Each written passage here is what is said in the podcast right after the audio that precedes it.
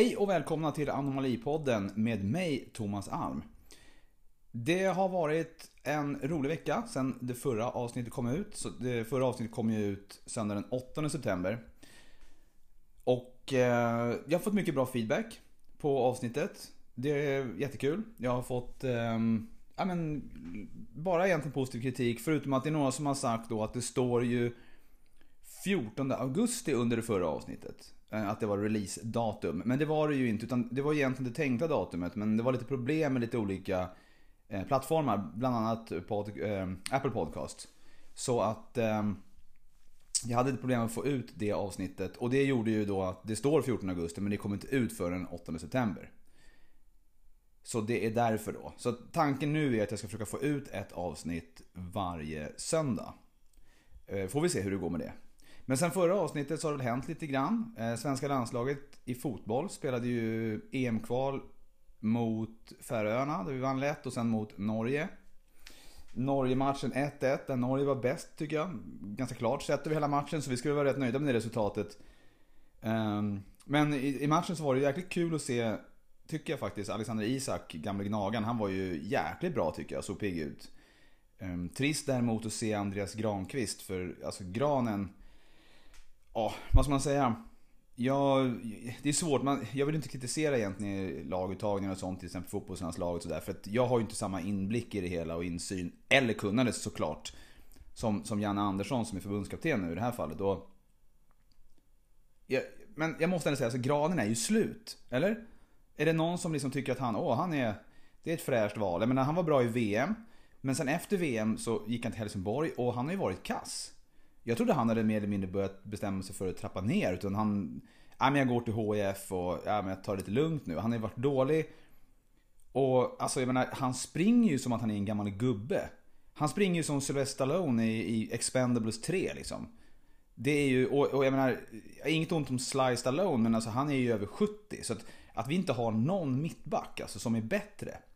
Som kan spela liksom bredvid Lindelöf där. Alltså det är ju, jag menar Helander, alltså Filip eller Pontus Jansson eller någon. Det måste finnas någon bättre. Jag tycker det känns helt otroligt. Ja, 1-1 i alla fall och det eh, får vi vara nöjda med helt enkelt. Eftersom att Norge tappar poäng mot eh, Rumänien va. De hade väl 2-0 eller 2-2 där tyckte jag att det var norska polare som vi kollade på Sverige-Norge med sa. Eh, och det är väl bra då. Så länge vi sköter vårt mot andra lagen så har vi en chans att komma två där efter Spanien i alla fall ju. Annars då så har det ju också, jag måste ändå ta upp det som att jag ändå håller på som tennistränare. Att det var ju US Open-final. Där Rafael Nadal från Spanien mötte eh, ryssen Danil Medvedev. Och... Eh, ja, det var ju 2-0 till Nadal och jag trodde det var klappat och klart. Gick och la mig där på kvällen. Men Medvedev hittade ju någonting där i slutet av tredje, eller mitten, slutet av tredje där och, och tog ju det sättet och det fjärde. Och Nadal gick ju sen upp till 5-2 och dubbelbreak. Eh, Medvedev kom tillbaka ett break och hade ju faktiskt breakboll i Nadals serve vid 5-4 där i avgörande. Innan Nadal kunde stänga matchen och vinna 6-4 eh, i femte set. Eh, det, och det jag måste säga att Medvedev är ju sinnessjukt bra. För Nadal spelar ju bra men Alltså Medvedev är ju, ja men det gjorde han, den nästanvändningen är otrolig. Och jag har ju följt nu US Open ordentligt och jäklar bra han är. Så han är ju, han är ju en kommande världsetta om han får vara skadefri, det är jag helt övertygad om. Om inte annat så är han ju det när Nadal och Federer och Djoko slutar. Kanske redan innan. Alltså för han är, jag tror han har, han har ett otroligt spel. Så att, ja, vi får se. Men eh, det är kul att det kommer någon i alla fall som känns riktigt, riktigt bra efter de här tre stora. Annars är det ju frågan om inte det här blir en generation nu som kommer som är första gången så länge jag har följt tennis. Där, och kanske någonsin, där den nya generationen är sämre än den förra. Vi får se. Men i alla fall, där finns det ju hopp om bra tennis. Lite löpning också. Jag sprang ju Helsingborg Marathon för förra lördagen, 31 augusti. Jag måste säga det, jäkla vilket bra lopp alltså. Eh, riktigt fin bana. Eh, både liksom eh, menar, utsikterna och miljöerna och alltså det är otroligt. Den var flack, den var lättlöpt. Många bra stationer längs vägen med dricka och sådär. Före loppet det var bra information, lätt och, och, och efteranmäla sig. För vi var på väg, vi skulle bila ner till Spanien och jag och Jeppe då. Och eh, vi stannade och sov i bilen och sen så vaknade jag på morgonen. Så loppet började väl 10 tror jag började. Så det var bara för mig att gå upp på morgonen, gå och efteranmäla mig. Man fick nummerlapp, allting gick snabbt. Eh, man fick en, en bra påse med en riktigt god energibar. En snygg funktionströja, eh, lite annat. Och eh, sen var det bara off you go. Jag började faktiskt, jag var på toaletten där innan och sådär och eh, började faktiskt sist. Jag var alltså sista man i hela loppet som gick över, eller sprang över startlinjen. För man har ju chip så att det börjar inte, din tid börjar inte, tidtagning börjar inte förrän du springer över startlinjen. Jag var faktiskt sist, eh, men jag var inte sist i mål då, det var ju tur. Eh, det var lite över 3,5 timme, 3.36 tror jag jag sprang på. Eh, men det var bara, jag var lite sliten av att sova i bilen och sådär. Det var varmt och skönt. Pratade med mycket ja, härliga löpare längs vägen. Det var, det var ett jäkligt bra lopp och det fanns massa gott att äta efter loppet. Och där och dricka. Det var, man fick en riktigt fin och unik liksom, speciell medalj som var jäkligt fin. Även om inte jag någon någon Samlade på det sättet så var det en jäkligt fin medalj. Alltså det ska sägas. Och sen så Eh, efteråt så var det liksom, det var, man gick bort till eh, omklädningsrum och duschar som fanns på kallbadhuset på Kallis, bort några hundra meter bort. Riktigt fräscht. Och, eh, men allting var samlat där och det var, det var jäkligt bra. Riktigt, riktigt bra Mara. Jag måste säga att jag har alltid tyckt, jag har ju sprungit så många maraton och ultramaraton nu. Jag har alltid tyckt att Stockholm är en av världens bästa, kanske världens, av de jag har varit med på i alla fall. Eh, när det gäller rent organisatoriskt då. Men, eh, nej de har fått konkurrens nu alltså. De är fortfarande helt klart en av de allra bästa. Men eh, de har fått konkurrens av Helsingborg, vilket är jäkligt kul att vi har två så bra maraton i Sverige. Det tycker jag är jättehäftigt. Och på slutet av maran i Helsingborg så fick jag ju träffa våran löparkung, vår svenska löparkung Mustafa Musse Mohammed.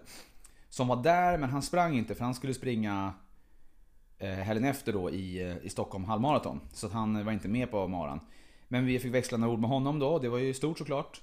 Och apropå Musse så gjorde han ett sjukt bra lopp sen i Stockholm halvmaraton. Där han vann loppet och satte nytt banrekord på en timme, 3 minuter och 44 sekunder tror jag. Vilket ju är så jäkla snabbt alltså. Stort eh, grattis till Musse. Och eh, ja men grattis Sverige att vi har en så otroligt bra eh, löpare. Dagens ämne i eh, Anmali-podden tänkte jag ska vara träningsbranschen. Träningsbranschen är ju lite speciell. Och jag tänkte jag skulle prata lite om mina egna erfarenheter av träningsbranschen och träning och hälsa också generellt. Eh, det är ju så, eh, som inom alla genrer så finns det de som bara ljuger en rakt upp i ansiktet. Det finns de som tror att de vet vad de pratar om. Och det finns de som inte kollar upp källor och fakta utan bara tror på saker rakt av. Eh, tänk 40-talister som läser Aftonbladet och Expressen ungefär. Men även yngre då som, som ja, man ser någonting, man hör någonting, man tycker det låter bra och så kollar man inte upp det. Så avsnittet här heter ju träningsbranschen så att säga. Men det kommer inte bara handla om själva branschen utan även träning och hälsa lite generellt sådär. Eh, det, det, kan bli lite spretigt men bear with me så eh, ja. Det är mer som, som det blir i den här podden eh, än så länge nu när jag inte haft några några gäster än. Så när jag inte har det så kommer det nog bli lite att jag spånar iväg lite grann. Men bear with me. Eh, jag tänkte att börja med att försöka de här, det finns ju vissa personer, jag måste säga det också, det finns ju de som kan väldigt mycket också. Självklart. Men, så jag säga så här, det, det, är ju det är ändå en, en, business och man måste ju tjäna pengar. Så att även de som kan mycket gör ju saker som egentligen kanske inte skulle ge så mycket resultat. Men det får din kund att fortsätta komma till dig och ja, kanske komma till dig längre än vad de hade behövt göra. Bara för att ja, du liksom kanske inte ger dem all information då om vi ska vara lite snälla. Men visst finns det jätteduktiga personliga tränare och, och kunniga i branschen, inget snack om saken. Men vi kan börja så här nu då med att de som, som bara vill peppa, eh, och det ingår ju såklart också i deras, deras business då, men de vill peppa.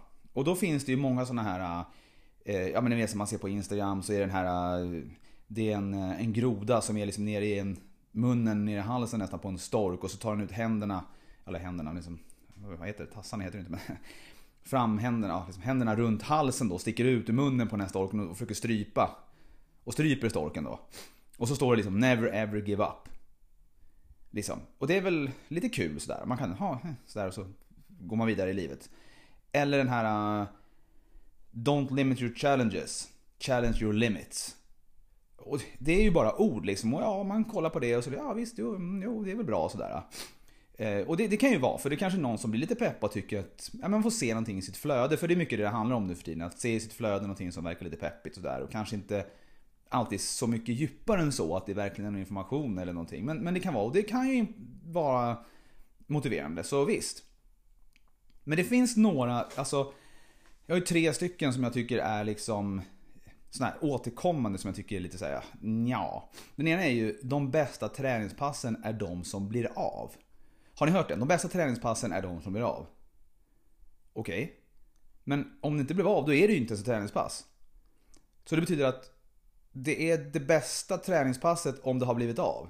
Det betyder alltså att alla träningspass är de bästa. Så om jag gör tre armhävningar, då är det lika bra som att jag springer 5 km, eller för alla är ju lika bra. Det faller ju på sin egen orimlighet. Eh, att bara för att det blev av så är det det bästa passet. Jag förstår ju liksom vad, jag förstår ju liksom vad, under, alltså vad de vill med det här, vad andemeningen är, men det är liksom, jag tycker det är lite väl. Kanske lite larvigt, okej okay då, men jag tycker den är, den är, den är fjantig, jag gillar den inte. Eh, okej, okay, men de andra två då, som jag har här. Det ena är ju det här No pain, no gain. Och det är ju lika dumt som det eh, är klassiskt alltså. Nej. Nej, det ska inte göra ont när man tränar. Visst, du kan få träningsvärk där, men när du tränar ska det inte göra ont.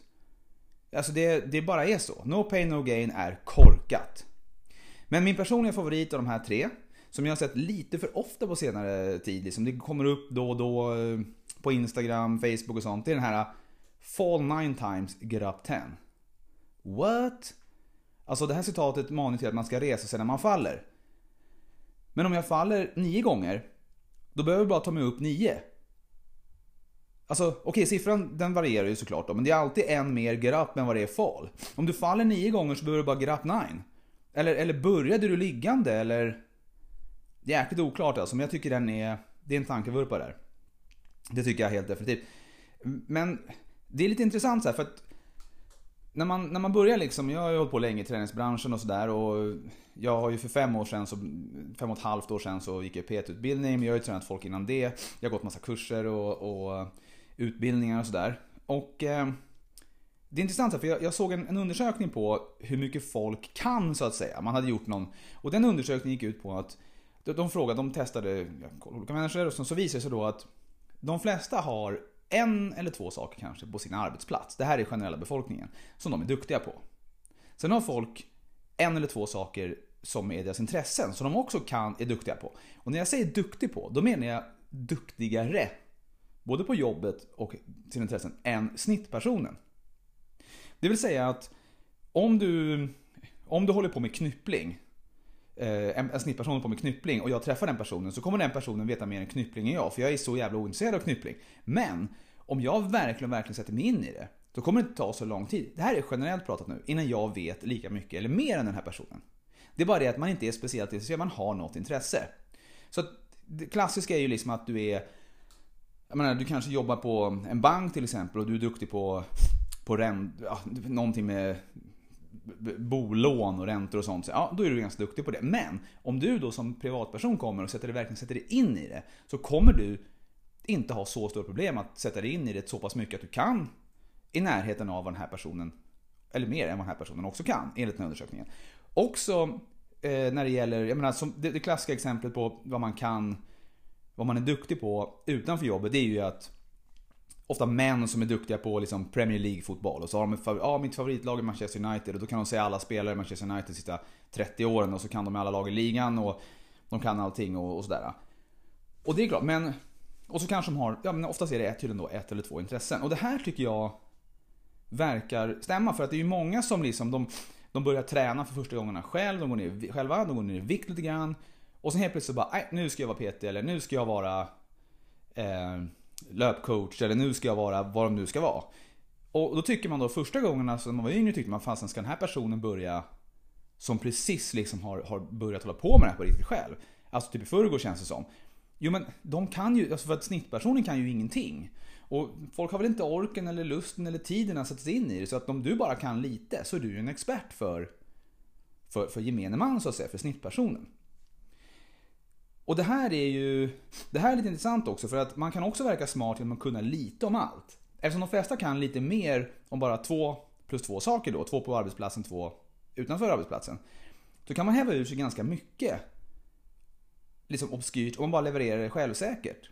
Eftersom de allra flesta vet ju ingenting om ämnet. Har ni, har ni någon gång, om man, om man tittar på en te, på TV, eller om man lyssnar på en podd, och så pratar de om ett ämne som man själv inte då är speciellt bra på. På nyheterna kan det vara, eller det kan vara liksom whatever.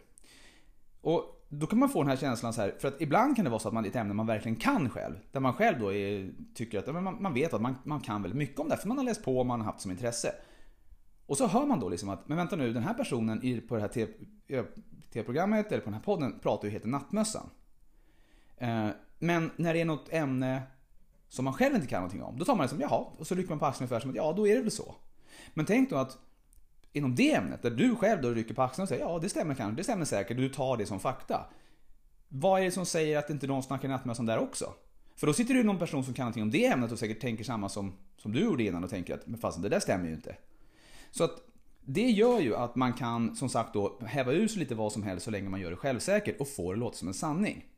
Jag gjorde ett test på det här för att ja, det fanns en person som inte nämner några namn som var ganska när, nära mig så att säga. Som var väldigt bra på det här. Han drog till med alla möjliga saker. Och det här var ju länge sedan. Eh, det var innan liksom det var liksom internet och sådär. Så att jag var ju väldigt ung och, och den här var en vuxen person som bara drog till med saker. Men så, så hände det några gånger att jag liksom, vad fasen. Men det där stämmer ju inte. Och sen började jag kolla upp, liksom leta upp saker som han hade sagt innan och märkte att Nej men här, han snackar ju, han bara säger ju saker och alla satt och tyckte att han var så himla duktig.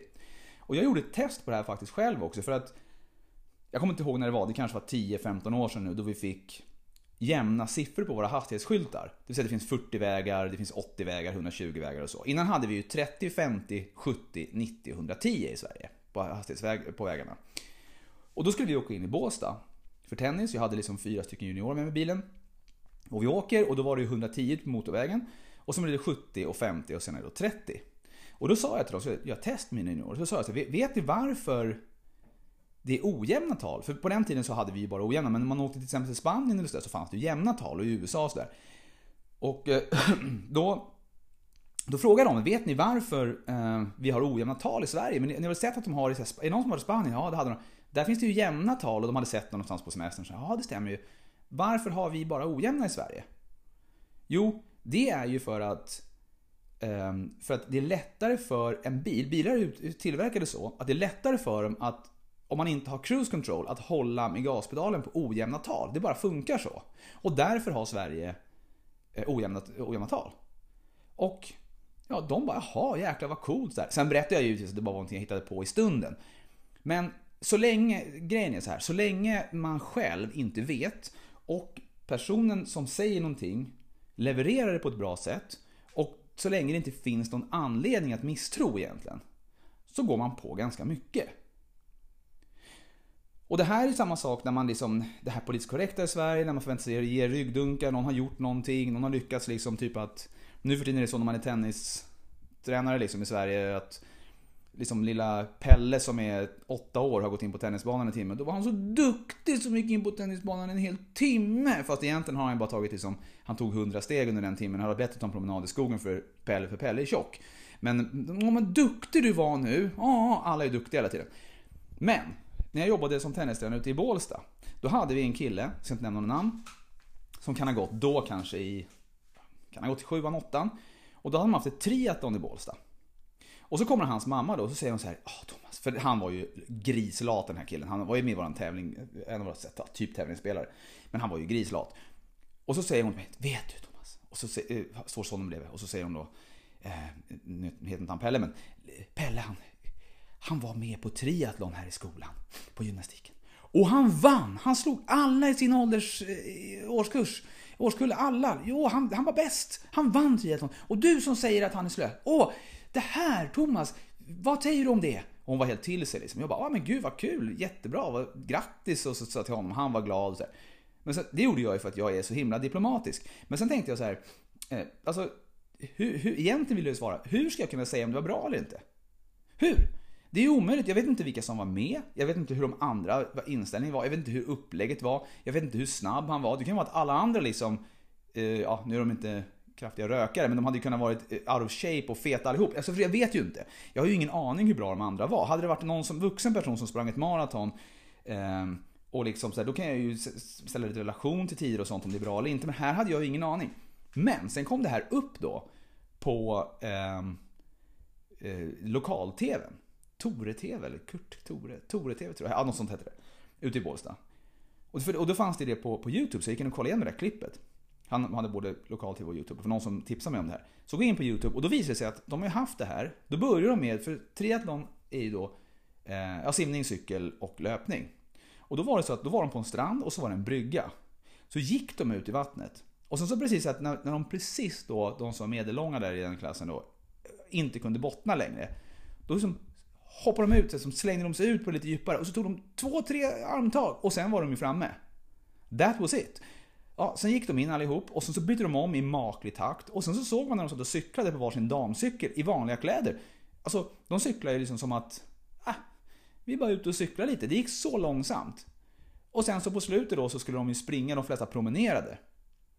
Och då hade han ju vunnit, för då hade han sett sin chans för första gången i sitt liv att vinna någonting. Så egentligen, och nu var det ju kul för den här grabben, han kanske fick lite självförtroende, vad vet jag, han var lite tystlåten och sådär. Men liksom, det visar ju bara att man vet inte. Det är så lite man vet. Och liksom, jag förstod ju direkt liksom, att det är klart att inte han har vunnit. Alltså, det spelar ingen roll, vilken skola skulle han gått i? Alltså, för, att han skulle kunna vinna, alltså vilken klass, vilken årskull. Alltså, det finns ju ingen skola i hela, i hela världen där han skulle kunna gå. Som inte är liksom en internatskola för smällfeta där han skulle kunna vinna om alla gick för det. För att han var ju som en blob, eller alltså han, var, han var ju som en lavalampa i kroppen. Han var alltså bara Åh.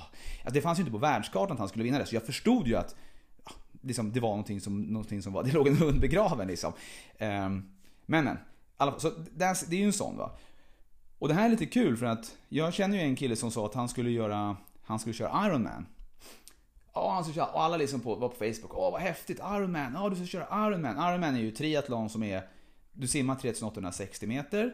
Och du eh, eh, cyklar 18 mil och så springer du ett vanligt 42,2 km maraton. Och det är ju en, det är en tuff utmaning såklart. Och alla bara åh Ironman, och han bara åh jag ska köra Ironman och det var så coolt och vad det nu var någonstans. Och sen så eh, var någon fråga så här, men det här, det står ju efter namnet så står det armen 70,3, vad betyder det? Nej men det är bara namnet sa han. Jag tror inte han visste, han ljög ju inte, han bara visste inte. Och jag kommer ihåg, jag kommenterade det och sa att, ja men 70,3 det är liksom för att det totalt är det 140,6 miles. Om du kör en hel Ironman. Och så började de kalla halva Ironman för half Ironman, men då märkte de att det tyckte inte framförallt om män var så jäkla coolt. Så att då började de ju döpa det till Ironman 70,3 istället. Eh, och man märkte på hans svar som liksom att han bara ah jo det är en halv Ironman och ah, så här. Men han hade ju ingen aning om det. Men det var mer så, jag tror inte han, jag tror inte han liksom, jag är osäker, jag, jag, vet inte vad han tänkte, jag tror inte att han ljög rakt av. Däremot så var det en kompis i samma veva som det faktiskt, eller en bekant, som ringde mig i ett annat ärende och vi pratade lite grann. Och så berättade han att han skulle springa New York Marathon till hösten. Och, och så, ja vad kul, så jag. Liksom, har du, för det här är en kille som har kört liksom Ironman, har kört maraton förut. Jag vet ungefär hans fysiska kapacitet. Och den här killen då, han, han, han är med och han berättade om äh, det där New York Marathon då. Och då frågade jag, har du, jaha, så jag, för jag vet ju det är ju svintufft att kvala in till New York Marathon. Och han då, ja men frågade, har du köpt en plats då? Eller för man kan köpa antingen via Springtime Travel här i Sverige då, eller så kan man köpa via någon välgörenhetsorganisation och betala ja, men 20 eller 25 000 eller vad det är. Så får du en plats och så går pengarna till liksom, Leukemia Research eller Läkare Utan Gränser eller vad fast det kan vara. Nej, nej, men jag kvalar in. Jaha, så jag, grymt. Jaha, men det är tufft va? Ja, men du vet, jag är lite äldre än vad du är, så du, du är lite tuffare tider. Men jo, det var tufft och sådär. Jaha. Ja, jag kvalade in i Bålsta. På halvmaran där. För man kan kvala in både via halvmaraton och maraton. Och jag vet, för när jag kvalade in 2015 kvalade jag in till 2016 års New York Marathon. Och då sprang jag på 1.22.59 för jag var tvungen att komma under 1.23 på halvmaran. Och han hade lättare för han är äldre än, än vad jag är. Men jag bara såhär, vänta nu här. När vi har lagt på oss, men fasen, la de inte ner? Alltså, det här går inte för att tiderna, han har inte varit i närheten av det här. Och sen kollar jag. Ja men, Bålsta halvmaraton, den lades ju ner för 4-5 år sedan. Han, och du måste kvala året innan, det var ju bara en ren lögn. Och det här är lite lustigt för att jag tror att folk generellt kollar inte upp saker och folk liksom de bara säger så jaha vad kul, han ska springa New York Marathon, han kvalar in, gud vad duktig han är. Men som jag är lite knäpp så kollar jag upp sådana här saker och tyckte bara, vad fan ljög han för? Men det måste ju vara så då tänkte jag att, att folk inte kollar upp saker. Och man kan säga lite vad man vill och folk bara ger en ryggdunk och liksom åh, klappar och liksom åh gud vad duktig du är, bästaste du, finaste du och allting på, på Instagram och Facebook och sådär. Och det här är ju även samma sak inom träningsbranschen. Många säger ju saker och har de då har de då en, ja men som en, eh, eh en, en ställning inom tennis-Sverige. Alltså du är en, en känd ja, i alla fall inom tränings-Sverige då, en känd person. Då kan du säga saker och då tittar folk, folk kollar verkligen inte upp det. Och det kommer jag ge lite, det kommer jag ge lite, lite exempel på här lite senare då. Men en annan sak, en sista sak innan vi går till lite exempel eh, på, ja, men på lite så här, eh, ja, saker som ja, träningsbranschen då och kändare människor och alltså inom träningsbranschen som har lite pondus. Vad de säger där det kan vara man bara what? Liksom, say what? Men, men annars då så måste jag säga en sak till först. Jag, hade, jag har ju en kompis annan som, som håller på med ultralöpning. Och han... Eh, det här var ganska långt tag sen nu då, men han, han sa till mig Thomas, på Facebook då, eh, han kontaktade mig via Messenger och så sa han Ja ah, Thomas, vi har på Facebook alltså en, en, grupp du borde gå med i, för du gillar ju träning och så här, hälsa och så här. Ja, det gör jag. Ja, gå med i den här gruppen, vi som vill ha två timmar idrott i skolan. Och det visade sig att då hade de, det fanns en grupp då på Facebook som man kunde gå med i för vi som vill ha då, för att tydligen är det så att i snitt i Sverige så, så har man en timme idrott i skolan i veckan. Och de vill öka till två timmar. Och mitt svar blev liksom att, men hur ska jag veta om det är bra eller dåligt? Det är omöjligt. Därför att det verkar som att när någon säger bara ja, två timmar. Ja, då är det för att lilla liksom Kajsa ska få, liksom, ja men det blir kul om lilla Kajsa får röra på sig lite mer i skolan. Men är det, alltså, så kan man inte tänka. För det finns ju så många andra aspekter att väga in. Nu är ju Sverige då, vi har ju vissa, vi är ju ett kapitalistiskt samhälle, men med vissa tyvärr då socialistiska inslag. Bland annat har vi då sjukvården som är en allmän sjukvård där alla då som betalar skatt pitchar in. Och, och min tanke direkt blir så här, men om vi ska öka från, säg att det kostar 100 miljoner kronor om året på vi tar ett tal. 100 miljoner om året kostar en timme idrott i skolan i veckan. Om vi då ökar till två timmar, då kommer det kosta 200 miljoner per år. Då måste vi ju se, okej, okay, kommer vi på sikt att spara in pengar på sjukvården och kommer folk bli så mycket mer produktiva att det bidrar med så pass mycket mer pengar till samhället att det blir mer än 100 miljoner till? För annars finns det ju ingen anledning till att höja. Det kanske till och med är så att vi ska ta bort idrotten helt. För det måste ju handla om kronor och ören. Det är jättekul liksom om, om lilla Kalle eller lilla Kajsa eller lilla Pelle får liksom lite mer idrott. Men det är inte min grej. Då får väl de gå ut med sina föräldrar och leka. Och, och gå i skogen och kasta frisbee eller vad fast de vill göra. Gå ut och springa eller gå och simma eller cykla eller någonting. Men om det ska vara så att vi ska öka. Om politiker ska bestämma liksom att nu ökar vi från en timme skolidrott till två timmar. Då måste det vara. Det måste vara. För att ja, vi tjänar pengar. Alltså det är pengar, det är kronor och ören det kostar. Så enkelt är det ju. Det kan ju inte vara så att bara, ja men vad kul, de får lite mer idrott. Nej, utan det är ju där det går. Jag kan ju inte säga det. Men som sagt då, de flesta går inte ens, de tänker inte ens. De tänker bara, ja men vad kul, då får de två timmar skolidrott istället för en. Och vad bra för dem, de får inte friska luften. Ja vad härligt, like, gå med i gruppen. Men jag kan inte göra det. Inte förrän jag vet vad liksom, ja, what the net gain är. Vad tjänar vi på det? Det är det det handlar om, bara.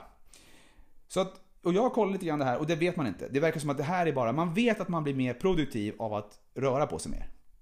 Men hur mycket mer produktiv? Det är ju det som är intressant. För att om det ska vara, om jag ska springa ett maraton och mitt mål är att springa på fyra timmar. Och så står jag på startlinjen, så kommer en nära vän till mig som är forskare. Och så säger han till mig så här, Thomas vi har ett ämne här, vi sätter att jag litar på honom. Han, det är liksom inga, ingen fuffens. Han har eh, en, en dryck, en rödbetsdryck. Som han säger att, ah, den här rödbetsdrycken Thomas, om du dricker den, då kommer du bli snabbare. Du kommer springa snabbare nu. För jag står precis vid starten nu, bara, you're ready to go liksom. Jag är taggad, jag är pepp. Då säger de, ja, ah, då har du, eh, om du tar den här nu, då kommer du springa snabbare.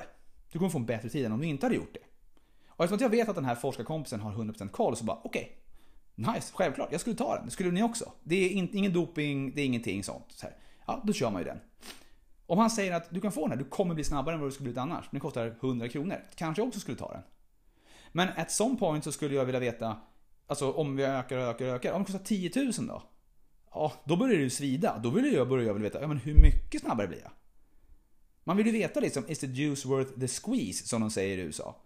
Alltså ska jag liksom betala 10 000? Ja men om de säger att ja, men du blir en timme snabbare, du springer under tre helt plötsligt för under fyra. De bara, wow, ja men då betalar jag 10 000 kanske om jag nu har de pengarna. Men jag betalar inte 10 000 bara för att du kommer bli snabbare. Ja men vad innebär det? Det vet vi inte. Och på samma sätt här så, i skolan så måste man veta, ja men vad är produktiviteten? Hur mycket bättre blir den? Hur mycket, eh, sparar vi in på sjukvård för folk inte är lika feta och jävliga. Ja, det är ju det som är intressant. Men folk kollar liksom inte upp saker, man går så jäkla mycket på känsla.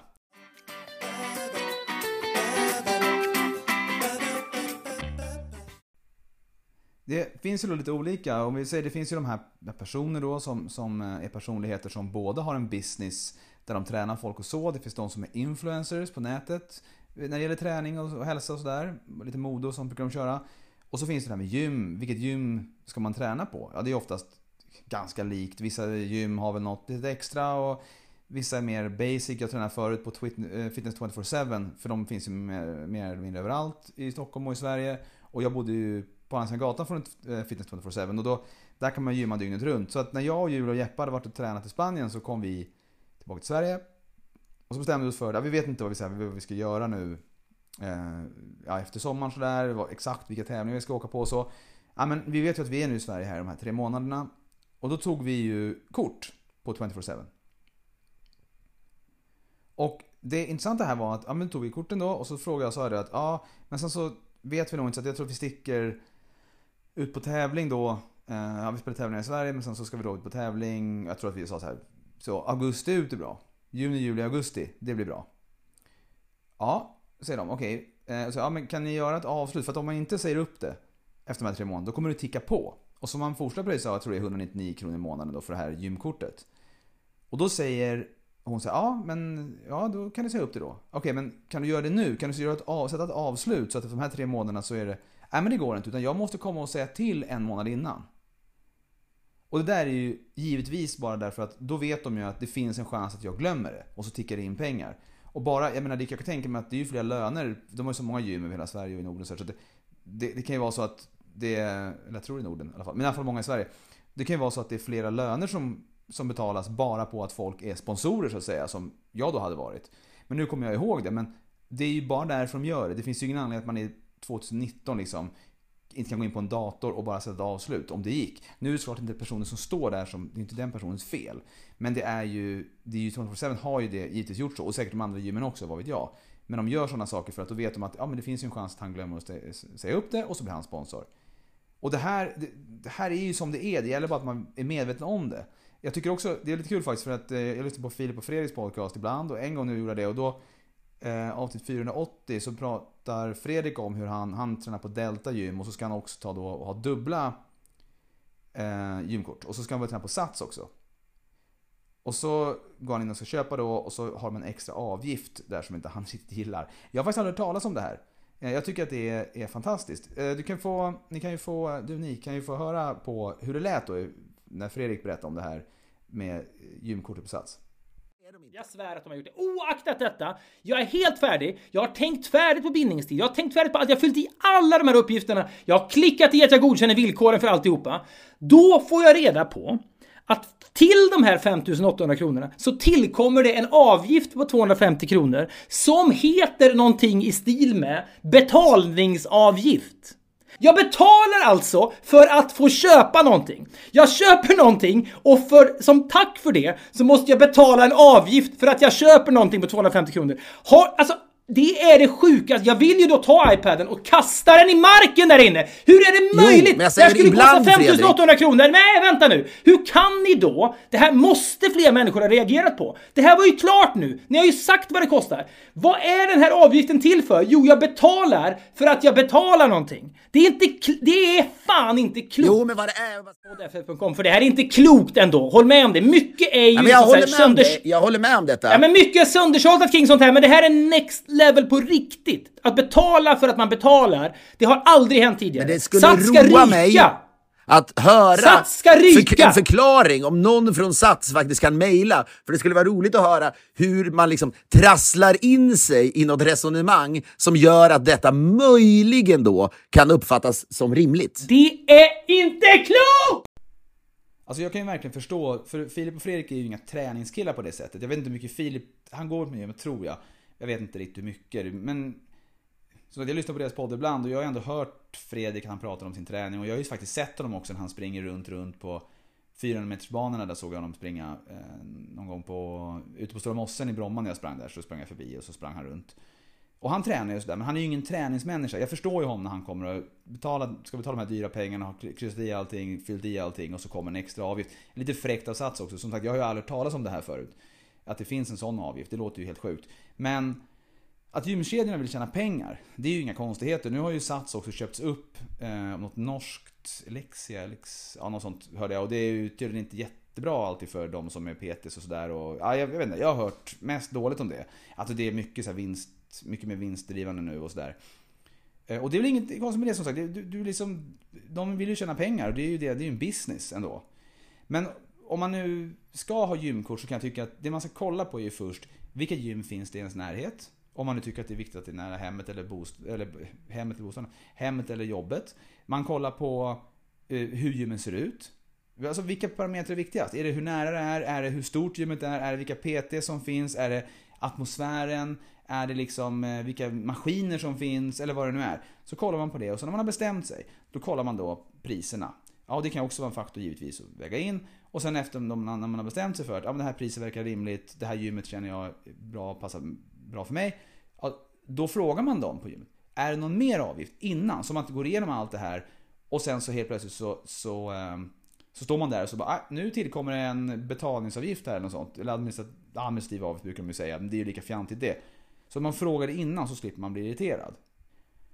Och sen också då som man håller koll på liksom vad bindningstiden är och hur man kan säga upp det om man vill göra det. Och så, så man, man har koll på läget helt enkelt. Men så, så tycker jag man ska om man ska ha ett gymkort. Men om man nu inte vill gå på gym, för det behöver man ju faktiskt inte göra. Man kanske vill gå ut och springa och, och köra, man kanske kör på något utegym. I alla fall i Stockholm vet jag och jag är i Malmö och jag har varit i Västerås i sommar och så här. Det, ja, men det finns ju ganska många sådana här utegym. Och det är ju jättebra, då kan man ju träna där och så fortsätta springa eller göra någon cirkel där man springer och kör det. Eller bara kör det, eller bara löpning eller något sånt. Eller man kanske har hemma i garaget eller man har hemma i lägenheten lite kettlebells eller vad man nu har.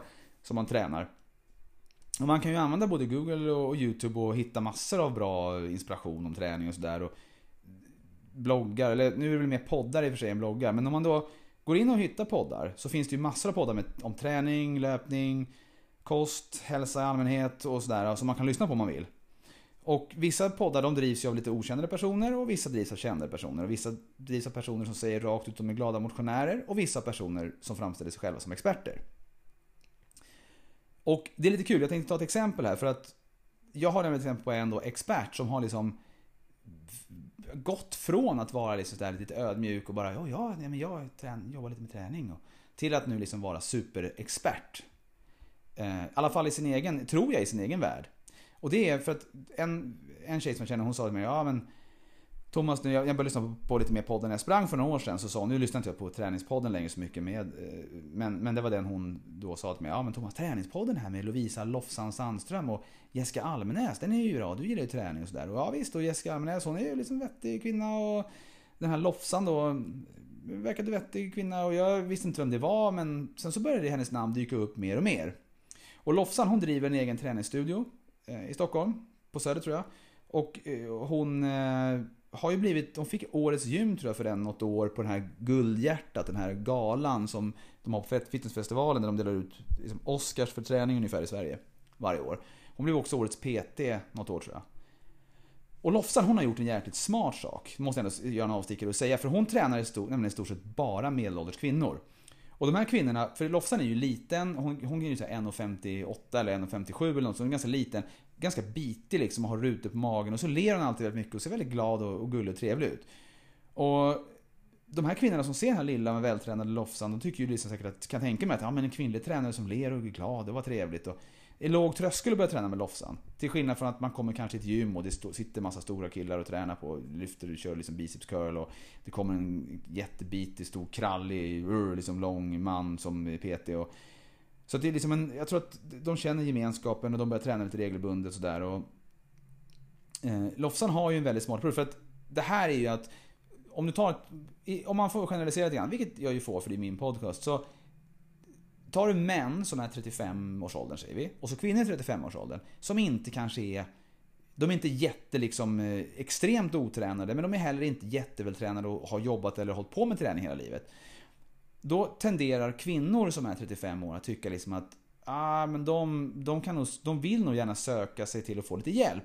För de förstår, kvinnor har inte samma ego tror jag, så de förstår, verkar oftare förstå att ah, men jag kan inte det här så bra så jag går och sök, vill söka hjälp av någon som kan det. Medan män, vi liksom, oh, oh, oh, vi kör liksom. Man går in på lyftvikter eller man går ut och springer eller någonting. Och så där. Sen är det först när man ska liksom kanske nå en platå i styrketräning och bli större man anlitar en PT. Eller man vill köra Vätternrundan eller springa ett maraton eller köra Ironman eller ska liksom, man ska läsa kråla eller sådär. Och då att hon har, då Lofsan då har sänkt tröskeln för de här kvinnorna, medelålderskvinnorna, är ju jättebra. Det är ju fler som kommer in och, och, och tränar på grund av det. Och hon har väldigt smart approach också, Lofsan, för att till exempel så här. I, det var ju en intervju, 2017 var det här visserligen, men jag kommer ihåg att jag såg det, det var så kul så jag var tvungen att googla upp det igen. För det var Sport Amor, den tidningen, som firade internationella kvinnodagen. Och då var en av frågorna då, de frågade lite olika kvinnor i träningsbranschen lite saker då. Och då var en av frågorna som bland annat Lofsan fick, som alla fick, som Lofsan svarade så här på, det var hur firar Lofsan internationella kvinnodagen? Och det förklarar hon då att, nej men det gör hon inte. Jag tänkte så, nej, för hon jobbar ju med och för kvinnor dagligen. Så för henne är varje dag internationella kvinnodagen. Det är bra svar där, väldigt PK.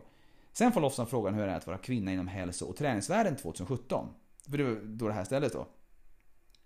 Och då, jag citerar svaret rakt av nu. Då säger hon så här. Eh, citat Lofsan. Det är fantastiskt och roligt. Sociala medier domineras av kvinnor. Det är en kvinnlig plattform. Det gör att det är enkelt och effektivt att lyckas och bryta ny mark i branschen. Det är därför som så många män i branschen är arga, konservativa eller vill leta fel i det jag eller mina kvinnliga kollegor gör." Slutcitat. Det här svaret är ju ta mig fan helt jävla briljant. För med ett sånt svar kan ju ingen man kritisera henne. Eller? Ja, jag kan ju bevisa det. Men vad är det då som är dåligt då? Varför vill man kritisera henne? Hon får kvinnor att röra på sig. Det, det är inget fel med det såklart. Och det vill jag absolut inte kritisera. Det är inte en spaning jag har att det är något fel med det. Men, men så här. När jag började lyssna på det här, den här träningspodden och jag fick det här tipset av den här tjejen jag känner så var det liksom, ja men i början var det nästan så här, Lofsan hon sa bara egentligen självklara saker. Men hon sa det på ett väldigt glatt sätt och sådär. Åh vad, vad härligt. Och man såg sen när man såg kommentarerna att åh gud vad härlig du är, åh vad bra du är. Så man typ okej, okay, det var ju bara, tyckte jag, självklara saker hon sa. Men ju mer den här podden växte, desto mer växte ju även Lofsans ego. Och plötsligt så var ju hon the queen of träning liksom och kunde allt. Och, ett tag var hon ju, jag tyckte hon var överallt. Man såg henne liksom sådär. Hon var med i Maratonpodden bland annat med Petra Månström som jag tycker är en ganska bra podd. Petra intervjuar lite intressanta människor och ibland får man faktiskt med sig lite saker och sådär. Och hon har varit med två gånger där. Och det här är lite kul för att den här kvinnan då som, alltså Lofsan då, som har gått från att vara liksom, jo men jag, jag håller på med träning och sådär och bara är glad. Till att tycka liksom att hon är liksom, alltså, ja som sagt världens queen.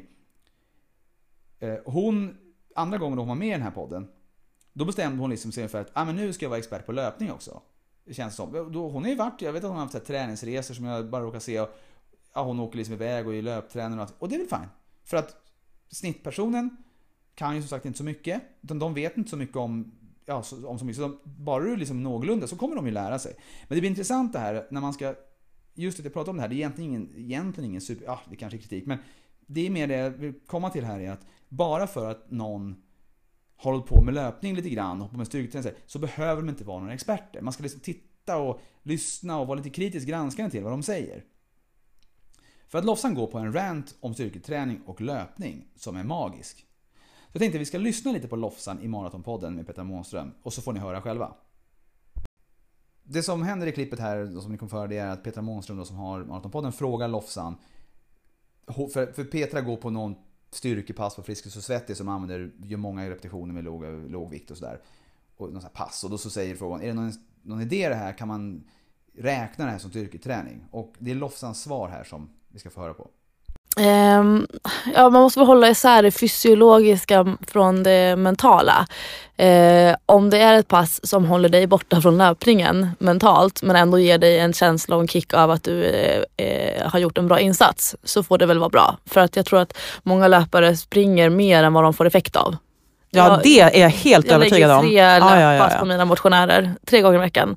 Springer de mer än tre gånger i veckan så kan de inte tillgodoräkna sig den träningen för de är inte tillräckligt vältränade för att springa mer. Där kommer den första indikationen på att Lofsan inte är proffs på det här med löpning. Därför att varför skulle inte hennes motionärer kunna tillgodoräkna sig att springa mer än tre gånger i veckan? Och sen så, det finns ju ingen, alltså Lofsan ger ju ingen information på hur långt de springer. Du kan väl springa varje dag om du springer 500 meter men du kanske inte kan springa varje dag om du springer 5 mil. Så att jag menar, det är ju väldigt, väldigt svepande att säga att max tre gånger. Sen, nästa klipp nu får jag höra, då kommer hon till det här med styrketräning för löpare. för att de har svårt att själva argumentera för varför de ska styrketräna. Så där blir det oftast en balansgång mellan att styrketräna rejält men inte på en sån nivå att det känns läskigt. För det är det många löpare tycker, att det är läskigt Mm. att styrketräna. Det är läskigt att ha en tung stång på axlarna och så vidare.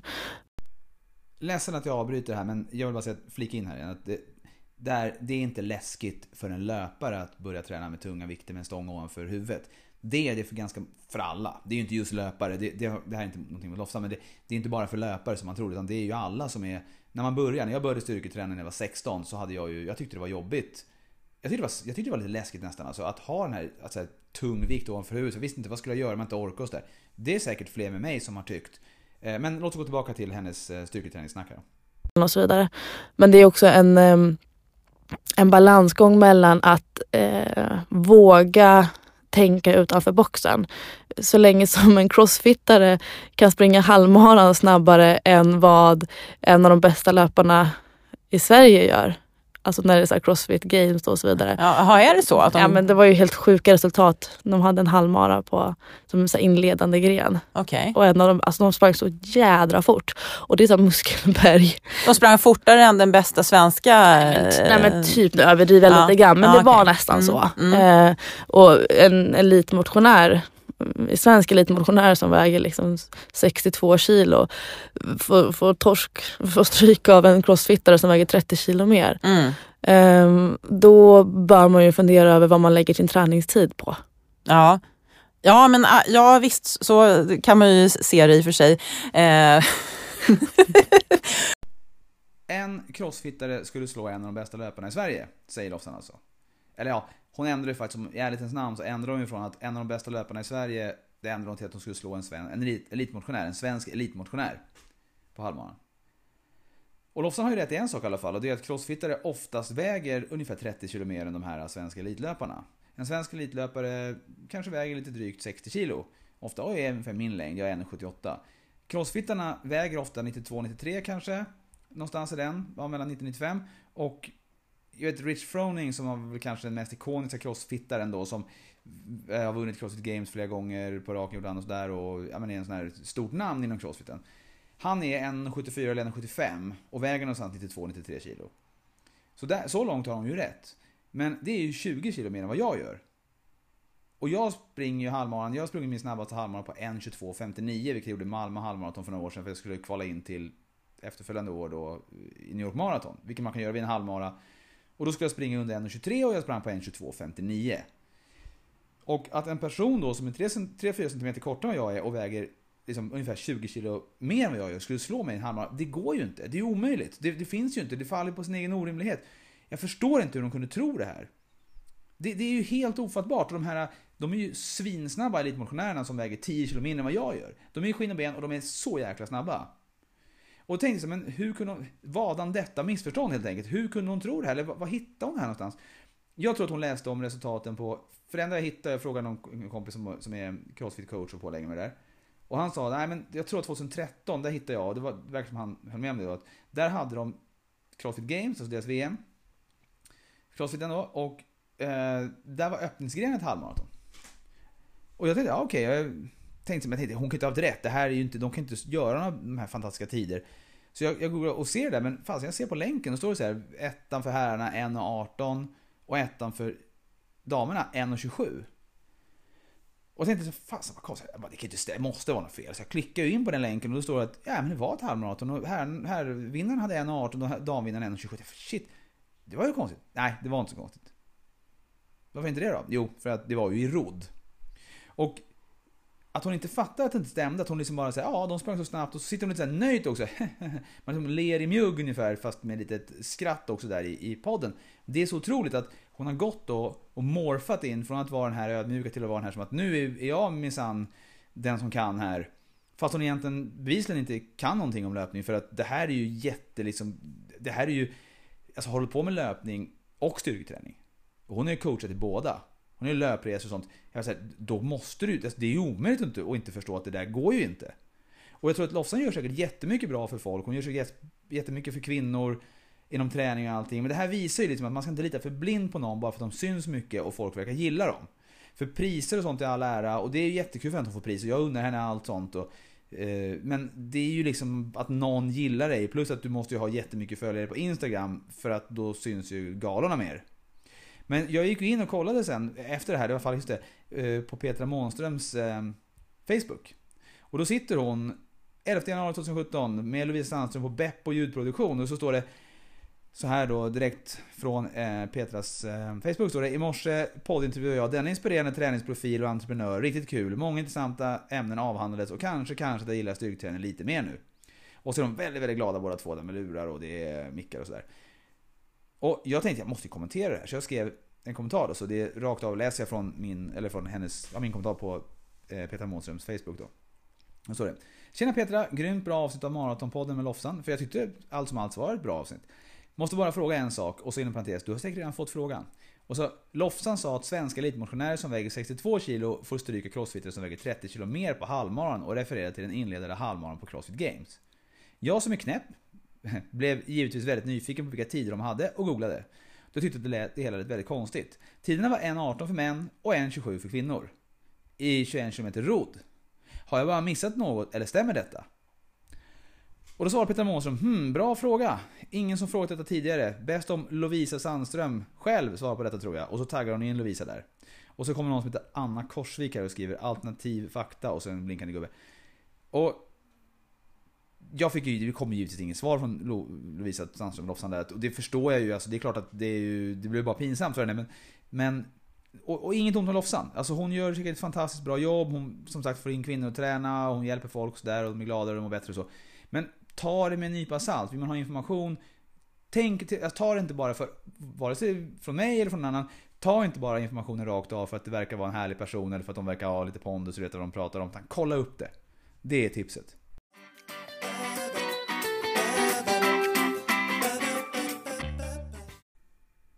En sista sak som jag vill ta nu innan det här poddavsnittet är över. Så är det en sak som är helt sjuk inom träningsbranschen. Det är kosttillskott. Det finns massa kosttillskott. Det finns de som är bättre och de som är sämre. Och visst, jag kan ta ibland proteinpulver för jag tycker det är bra. Eller jag kan ta någonting sådär. Men det är väldigt individuellt och jag skulle säga att oftast när man tränar så behöver man inte så mycket sånt om man äter ordentligt. Det är om man ska bygga muskler som man behöver tillföra protein kanske. och Så. Men det, så mycket behöver man inte och framförallt inte under träning. Men det är en ruggigt stor business och alla vill ha, vill ha en del av kakan. Men det blir ofta ganska fel. Antingen så blir det fel med flit för att någon vill tjäna pengar. Eller för att man kanske inte alltid, ja, man kanske bara är peppglad och någon har sagt det här och man har trott på det och man inte vet bättre. Så när jag tränar så lyssnar jag ofta på flera olika poddar och en av dem är podden Husky. Eh, Magnus Ormestad driver podden Husky och i ett avsnitt, avsnitt 31, då har de eh, företaget Milebreaker som sponsrar Husky Podcast. Och då tar man emot en lyssnarfråga. Där då värden, Magnus Ormestad, som är värden för podden, han frågar då experten eh, Erika Rosenbaum vad hon tycker. Och den här lyssnaren då som har ställt frågan undrar vilket vilka tillskott man ska använda och varför när man tränar uthållighet. Och Erikas svar, som kommer här nu från, från podden som vi ska föra, det låter så här. Och lyssna nu, för det här är eh, otroligt. Men vad anser ni att en konditionsidrottare, kanske en triatlet, behöver för tillskott och varför? Jag vet, det är väldigt, eh, det är en djungel och det är svårt att veta. Men om jag utgår från mig själv som är triatlet och hur min vecka ser ut så använder jag mig av, om man tar en dag så börjar jag med proteinberikad gröt. Alternativt en proteinshake med eh, banan och nötter och frön i beroende på tid.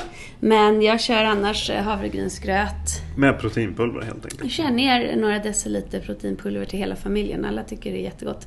kan man ha lite olika smaker. Eh, framförallt för att jag tycker att det mättar då längre.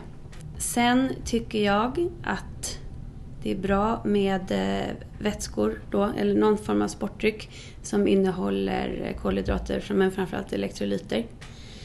Så att tränar man mycket så måste man hela tiden tillsätta elektrolyter, tycker jag. Jag tar även då dagligen extra intag av magnesium, eh, D-vitamin, speciellt så här års när det liksom inte är någon sol alls.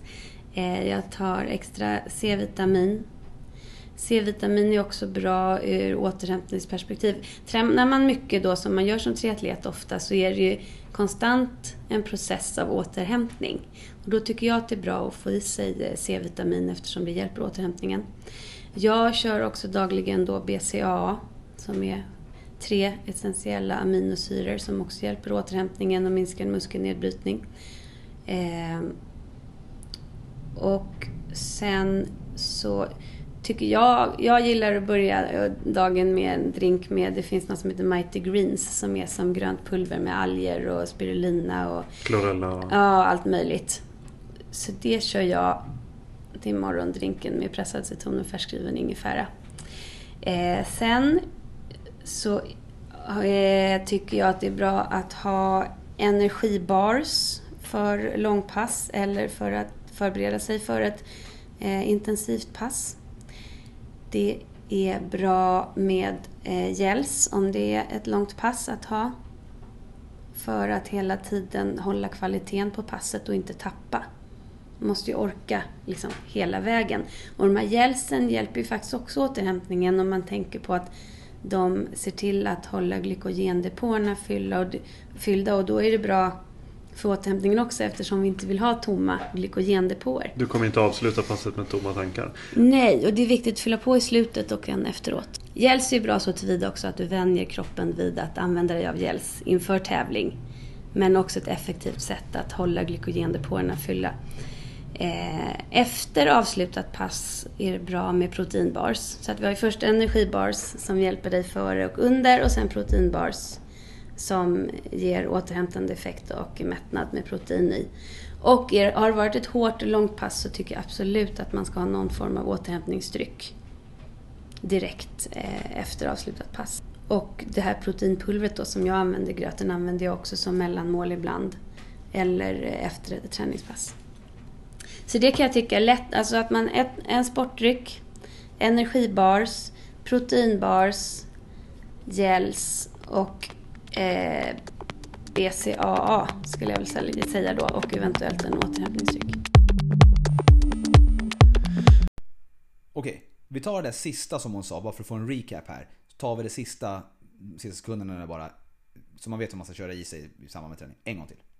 Så det kan jag tycka är lätt, alltså att man ett, en sportdryck, energibars, proteinbars, gels och eh, BCAA skulle jag väl säga då och eventuellt en återhämtningsdryck. Ja, det är svårt att veta först vad man ska säga när man hör det här. Men jag ska vara snäll och säga att det finns ju vissa saker som, eh, som Erika tar upp här som, säger, som, som är bra eller okej. Okay. Liksom vitamin C, vitamin D är det ju såklart inget fel att ta. Magnesium kanske om man nu har någon brist på det. Ta en drink med pulver från Mighty Green som hon säger, det är väl okej okay, men det är inte nödvändigt. Det är bara att äta frukt och grönsaker annars. Pressad citron och färskriven ingefära som pratar om det är såklart bra. BCAA och proteinpulver i gröten på morgonen tycker jag låter lite väl onödigt, men okej då. Det kan ju vara. Men det riktiga då, där de tjänar pengar här, hennes företag Malbreaker, det är ju de här produkterna som är direkt relaterade till uthållighetsträning. Det är klart de kan tjäna pengar på de andra sakerna också. Men det är de sakerna, det är där man gärna blir lite lurad. För Rika förespråkar alltså energibars före och under passet. Så det är ju två stycken då. Och sen så gel, för att glykogendepåerna ska hållas fyllda, för det är viktigt. En proteinbar efter passet, det är tydligen också bra och en återhämtningsdryck är ju, ja men proteinbar och återhämtningsdryck efter passet är klart, annars så kommer man inte orka leva. Och jag gick in på Marbreakers hemsida då. Och så kollade jag helt slumpmässigt på några av deras produkter och kollade på hur många kalorier som fanns i respektive produkt. Och då såg det ut så här då att energibar, eh, energibar var 402 kalorier, en proteinbar 393 kalorier, en gel 107 kalorier och en återhämtningsdryck 250 kalorier. Så två energibar, så alltså står det en före och en under passet. En proteinbar, en gel och en återhämtningsdryck. Det skulle med de här exemplen då ge hela 1554 kalorier. Och det är inte många kalorier där som innehåller någon vettig näring heller direkt. Det är liksom, visst, nu pratar vi om långpass Erika, men det är de här motionärerna som har kommit igång och kanske inte har någon direkt jättestor kunskap i ämnet springer ju inte långpass som är 4 mil. Deras långpass kan ju börja vid 12 eller 13 kilometer eller 15-16 km i alla fall. Så i nästan alla fall så skulle en motionär sätta i sig långt fler kalorier än vad de har gjort av med under passet. Och det är ju som sagt, det, som jag sa också, det är inte, du får inte i dig dina vitaminer och mineraler direkt på det här. Utan det är ju bara, det är bara socker. lite elektrolyter men det är inte så att du behöver det. Och jag menar, jag, Erika började väl tror jag, som, vad jag vet som en passionerad mamma som ville gå ner i vikt och så fastnade hon för triathlon och menar ju säkert inget illa med det här. Eh, det är ju hennes jobb också men det här, de här rekommendationerna hon har i det här det är ju en katastrof. Och Erika är ju inte ensam. Liksom. Det vimlar människor som gör om sig själva och sitt liv och så vill de hjälpa till och hjälpa andra och så ett tag så blir de fast med något märke som de gör reklam för och sen går det lätt till överdrift då. Sådär. Och det är ju kanske inte så konstigt då att det finns ändå hyfsat många som kör Ironman som inte är, de borde vara helt rippade i kroppen. De borde inte vara så lite plufsiga vissa. Eh, jag menar relativt många ändå som kör Ironman. Inte de som kanske kvalar in till VM på Hawaii, men de här som bara, eller bara då tar sig runt en Ironman. Nu är det ju långt och det är en prestation. Men att, att inte alla är rippade, det är ju för att många följer ju säkert sådana här råd. Och får i sig allt det här. Det finns ju ingen anledning, utan tar du ett långpass Ta med ditt kreditkort, ta med ditt, typ, om du bor i Stockholm, ditt SL-kort. Så du kan åka hem och du har kreditkort så att du kan köpa någonting om du behöver. Eller ha då någon liten, någon liten godisbit om du behöver en kick, lite socker eller ja, men en gel då kanske, möjligen om du skulle behöva det just in case. Men det finns ju absolut ingen anledning att köra allt det här. Oftast 99% av passen som man kör långpass, då räcker det ju, alltså om det inte är jättelånga, alltså, du ska springa 8 mil eller 6 mil, men kör du 2 mil, du kommer inte behöva någonting. Det är vatten räcker. Så enkelt är det. Så att det är rådet här att håll er till att det enkla. Ni behöver absolut inte få i er allt det. För att alltså 1554 kalorier och sådär, det kommer ju inte Alltså det, det, kommer ju inte någon göra av med på de här passen. Det är ju inte bra. Så att håll er till basic och, och eh, ta det enkla på det här. Det, det är så lätt.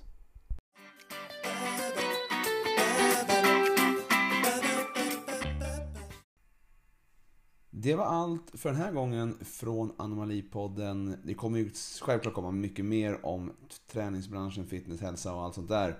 Det här var ju bara axplock som ni fick idag. Men jag hoppas att ändå att ni hade lika kul när ni lyssnade på det här avsnittet som jag hade när jag spelade in det. Om ni vill komma i kontakt med mig, om ni har några synpunkter, frågor, någon feedback eller om ni har något förslag på någon gäst jag kanske kan ta in när jag kommer börja försöka få in lite gäster i podden så går det bra att höra av er på www.tomasalm.com Klicka på kontakt, där har ni alla mina sociala medier. Jag heter Thomas Alm på Facebook, The Thomas Alm på Instagram, Thomas Alm på Twitter. Eh, Thomasalm.hotmail.com om ni vill mejla mig. Till nästa gång, ha det så bra!